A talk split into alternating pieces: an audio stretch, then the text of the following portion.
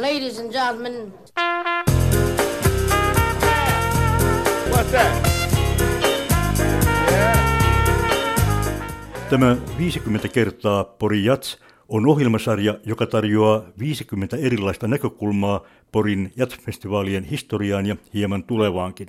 Festivaalin kasvaessa alkuvuosina myös alkoholin käyttö puhutti jatskansaa puolesta ja vastaan. Tässä esimerkkiä kahdeksansilta jatsfestivaaleilta aluksi puheenvuoron saa hilpeällä tuulella oleva nuori mies ja hänen jälkeensä hieman erilaisin miettein alkoholiasiaan ja musiikin kuunteluun suhtautuu Kalle Lindholm.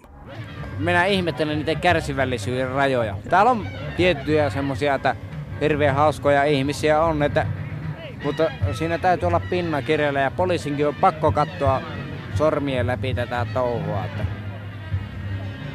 Kuinka paljon ihmiset kommunikoi keskenään, siis eh, niin vaihtelee, hyppää ryhmästä toiseen ja juttelee aivan ventovieraiden kanssa täällä? Erittäin paljon. Olen havainnut. Hirveän paljon. Siis mä itse kiertelen täällä näin. Ja mä tarjosin yhdelle poliisillekin paukkuja tossa. Mutta ei se ottanut pulloa pois, vaikka oli väkeviä. Tai sitä kiljua.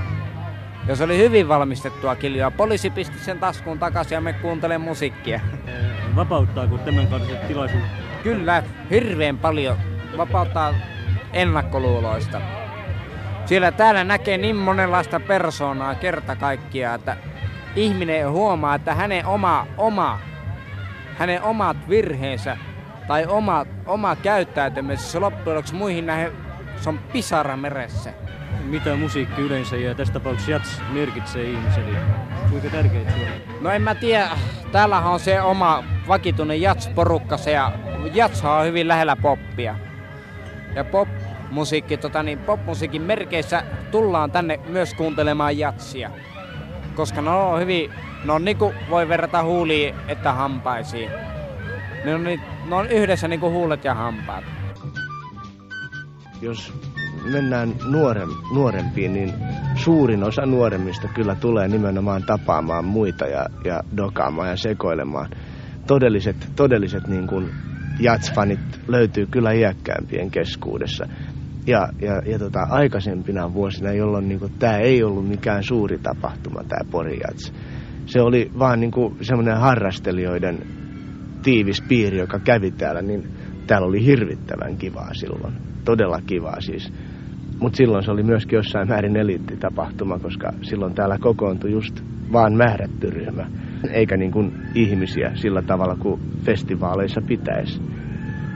Se on just se on just kaikkein murheellisinta koko asiassa, että nämä, jotka on tullut tänne sekoilemaan, ne pilaa, pilaa hirveästi niin kuin musiikin nauttijoiden.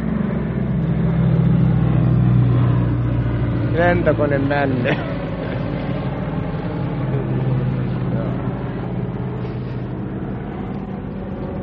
niin siis sitä mun piti sanoa, että, että se on niin ikävää sikäli, että nämä, jotka täällä kauheasti dokaa ja rällästää, niin ne onnistuu pilaamaan niiden ihmisten naution, no, jotka on tosiaan tullut kuuntelemaan musiikkia. Ja se on murheellista, sen ei pitäisi olla niin.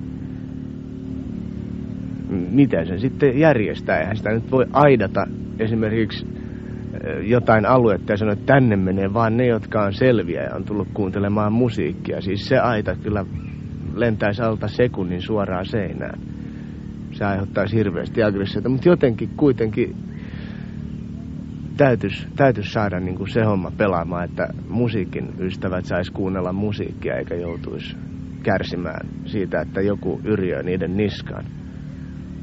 Niinkin nimittäin on käynyt.